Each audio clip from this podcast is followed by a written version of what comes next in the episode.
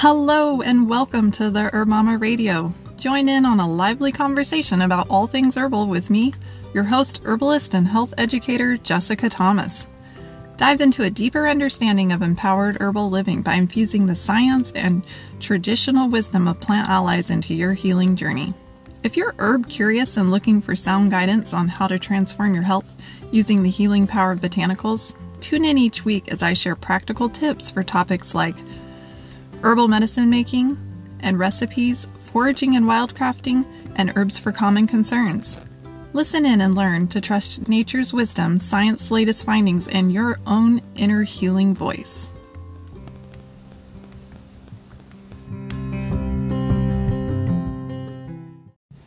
Hello, beautiful herb people, and welcome to the Herb Mama Radio, the show where we chat about all things herbal.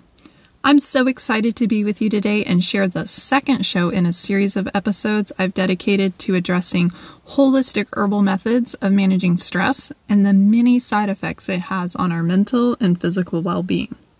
In this episode, I'll chat about how a powerful, productive day really begins the night before. The connection between sleep and stress, along with my favorite herbal allies for restoring healthy sleep cycles. So be sure to stick around to the end where I'll give a relaxing herbal recipe you can use to get a better night's sleep tonight. Last night I was binging on my favorite podcast, Hindsight. Heinz is an awesome listen for elevating your vibe. If you haven't, you should check him out. So while I'm binging on Heinz and catching up on some chores, including scripting this podcast, I heard something so obvious it was profound. And that was a good day begins with a great night.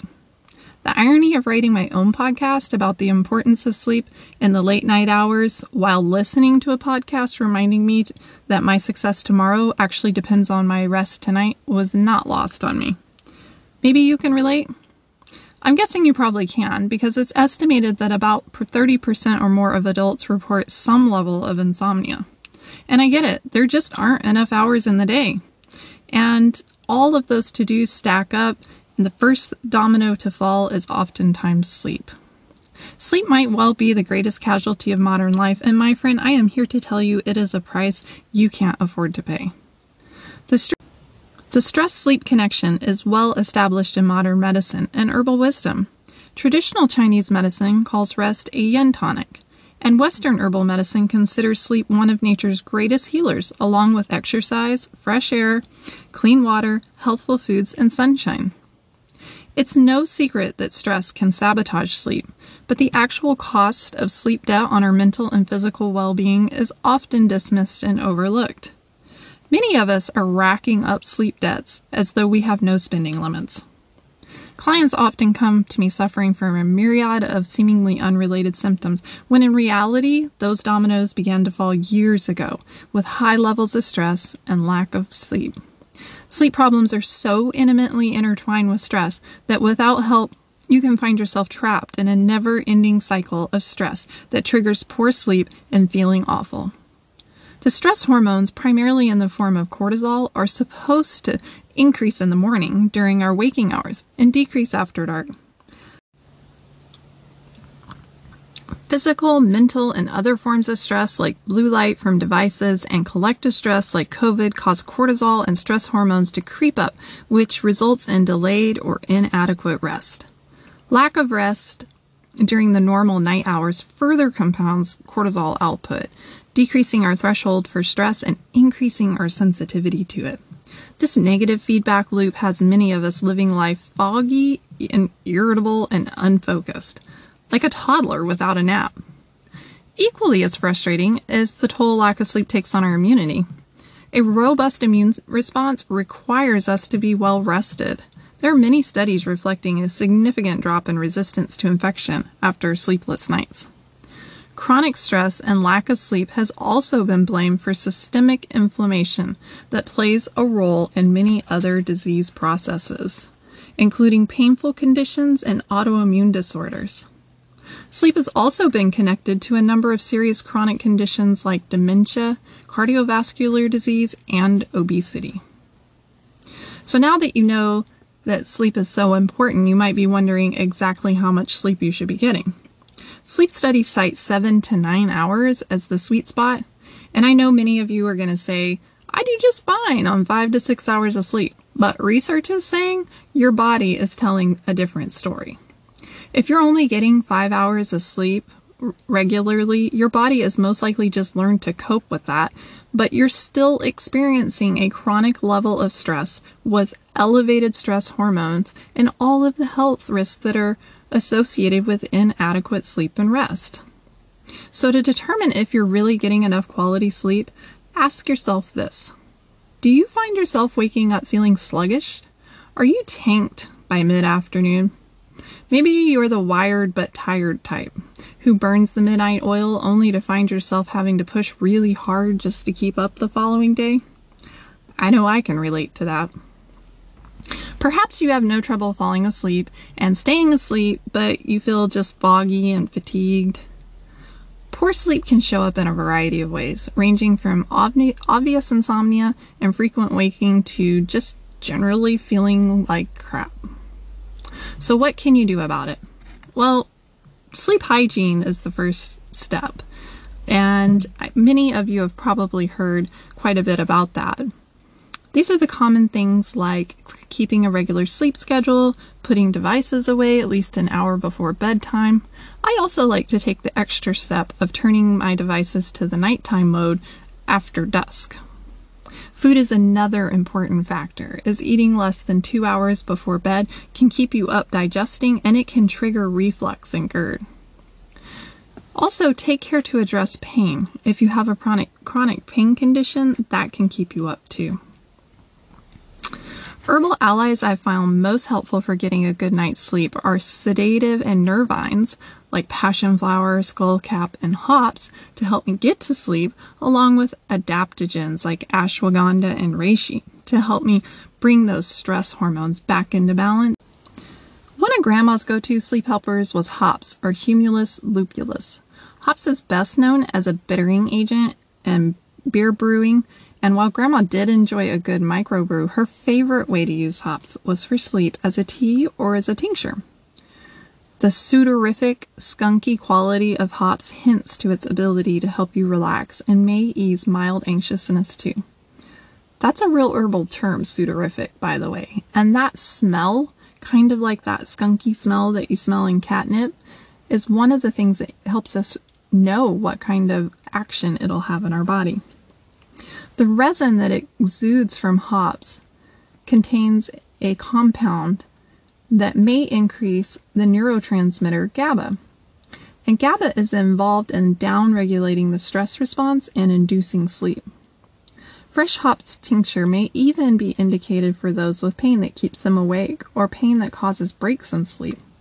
It's important to note that the amount of hops in beer is not enough to restore sleep, so you can't just have a beer but that alcohol can be very disruptive to a healthy sleep cycle, and it also is inflammatory and can aggravate pain. So it's generally recommended to hold off on adult beverages entirely until you've reset your system. I like to add hops to my custom crafted herb dream pillows. To make those, I just add a few small handfuls of relaxing herbs like hops or lavender or catnip and put them in a small cloth pouch or a large muslin tea bag, I tuck those little dream pillows inside my regular pillowcase for a bedtime aromatic treat. Dream pillows can be used for cranky, getting restless kids too, and they make excellent gifts. Another botanical worth exploring for sleep is passion flower. Passion flower is employed for its relaxing, sleep producing properties. Passion flower or Passiflora incarnata is easily identified with its showy pink fuchsia to purple flowers. This vining beauty not only knocks out anxiousness and nervous feelings, it also aids in initiating restful sleep. A double blind study found low dose passion flower tea to measurably increase the quality of sleep when compared with placebos. In my own experience, passion flower tea and tinctures are excellent additions to any bedtime routine. Some herbalists even suggest that anyone with disrupted vivid dreams should avoid passion flower as it could exacerbate lucid dreaming. I do experience lucid dreaming commonly without any herbal helpers, but I have not personally experienced passion flower exacerbating it. I do feel skullcap may increase my vivid dreaming, but that's something to keep in mind because for some people that can be a very unpleasant experience. Now, like passion flower, skullcap or Scutellaria lateriflora is another bitter nervine often used for improving rest. Skullcap, along with its relaxing relatives from the Lamiaceae mint family, like motherwort and catnip, can really help the body and mind let go of tension from stress and find sleep more attainable. Herbalist Song calls skullcap a gateway herb for its effectiveness and describes it as an important herb for general pain conditions, as it doesn't result in the mental fog that interferes with your ability to complete daily tasks and activities like some other pain helpers do. Skullcap could be a good fit for anyone whose pain or internal dialogue of worry is keeping them up all night. You can add a pinch of skullcap to your tea or try a tincture. Now that you've got some herbs on board for helping instigate sound sleep, you want to consider a long term strategy for managing your stress levels. This is a crucial step that many people miss. Ashwagandha or Withania somnifera is a warming, dry, mildly bitter, relaxing adaptogen that helps restore sound sleep patterns. Researchers are unsure of exactly how this Ayurvedic herb works, but we know it acts on GABA receptors, and that accounts for its effectiveness. However, participants really do report a significant improvement in their quality of sleep and the length of sleep after only a few weeks of taking ashwagandha. Another great adaptogen that can help with sleep is reishi. Reishi ganoderma lingzhi is a medicinal mushroom with adaptogenic properties that I've personally found helpful in improving sleep and lessening fatigue during the day. As a revered qi tonic, in traditional Chinese medicine, reishi quiets the nervous system, it modulates immunity, supports gut health, protects the brain, and helps restore sleep. In my own relationship with reishi, I began taking it after diving into the world of medicinal mycelium as a mean of, of tackling my own chronic Lyme symptoms. After about three weeks of taking reishi daily, I began to notice I was sleeping through the night and generally feeling like I had more vitality in the morning. I didn't really connect these two until I ran out of reishi and my Lyme insomnia cycles returned, which, if you've ever experienced that or have any friends or family that have, you know how wicked that can be. You might have a completely different experience with reishi or any of the other herbs that I've mentioned, but for me, it turned out to be just the thing that I needed. I prefer to use the powder, and I like to add reishi and ashwagandha to make a tasty, potent adaptogenic latte. You can also opt for tinctures or capsules if you prefer. The most important thing to remember is to follow up your sleepy time herbs like hops, passion flower, and skullcap with some stress care strategies and adaptogens like the ashwagandha or reishi so you're improving your overall well being. Now let's get to that herbal sleep recipe I promised to help you get rested tonight for a happy, healthy, productive tomorrow. In this sleepy time tea, you're going to use a quarter of a tablespoon of catnip, a quarter tablespoon of passion flower, a quarter tablespoon of skullcap, and a quarter tablespoon of lemon balm. Add all of those herbs to very hot but not boiling water. So that'll be one cup of very hot water and steep it for 10 to 15 minutes.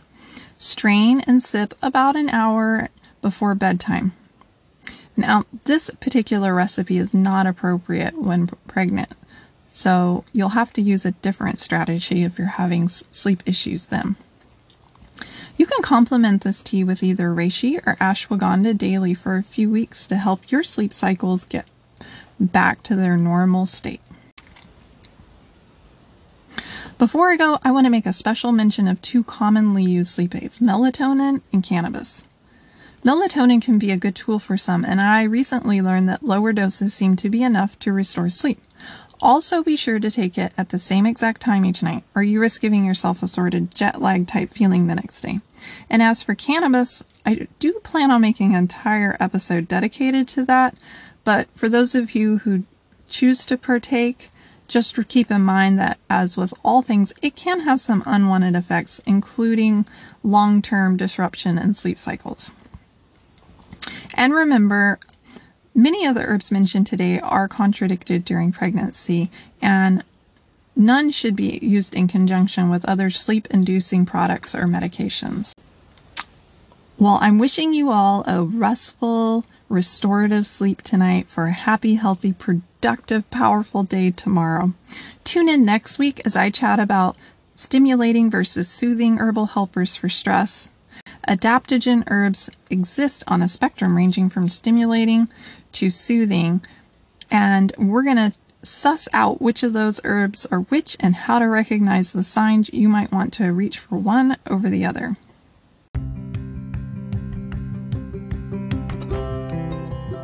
Thanks for listening. If this episode resonated with you, you can preserve the herbal tradition and build our herbal community by subscribing and sharing the Herb Mama Radio. Find me, the Herb Mama, on Instagram and soon TikTok. You can shop and donate at the Herb Mama on ko-fi.com. That's co-fi.com.